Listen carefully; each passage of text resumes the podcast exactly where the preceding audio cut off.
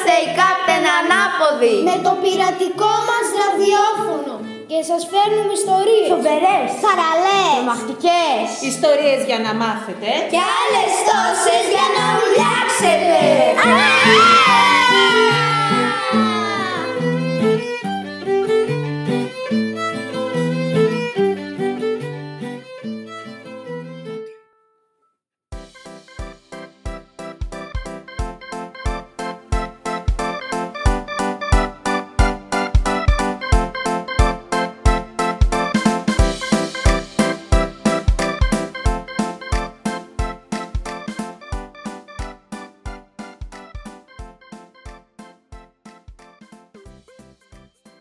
Εσύ δεν θα παίξεις μαζί μας μπάλα.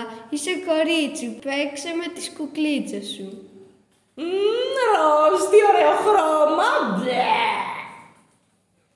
Μπάσκετ και ποδόσφαιρο, αυτό είναι αγορίστικα αθλήματα. Εσένα θα σε γράψω μπαλέτο. Πώς κάνεις έτσι σαν κοριτσάκι, οι άντρες δεν κλαίνε.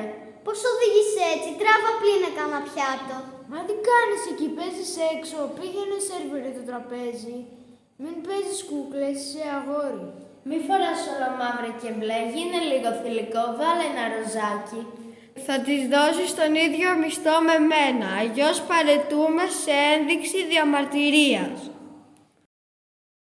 Αυτές οι φράσεις που δυστυχώς όλες και όλοι έχουμε ακούσει λέγονται έμφυλα στερεότυπα. Δηλαδή είναι λανθασμένες αντιλήψεις της κοινωνίας γύρω από το θέμα του φύλου, δηλαδή το αν είσαι άντρας ή γυναίκα.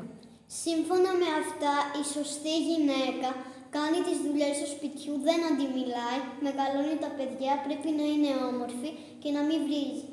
Ο σωστός άντρας δεν σφουγγαρίζει, παίζει μπάλα, βρίζει, είναι βίαιος και δεν φοράει ανοιχτά χρώματα.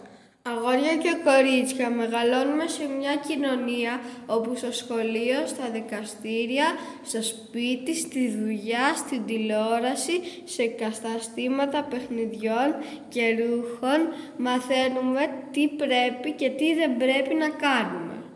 Εμείς όμως αυτά δεν τα δεχόμαστε. Ο καθένας και η καθεμία έχει δικαίωμα να φοράει ό,τι θέλει, Να παίζει με ό,τι θέλει.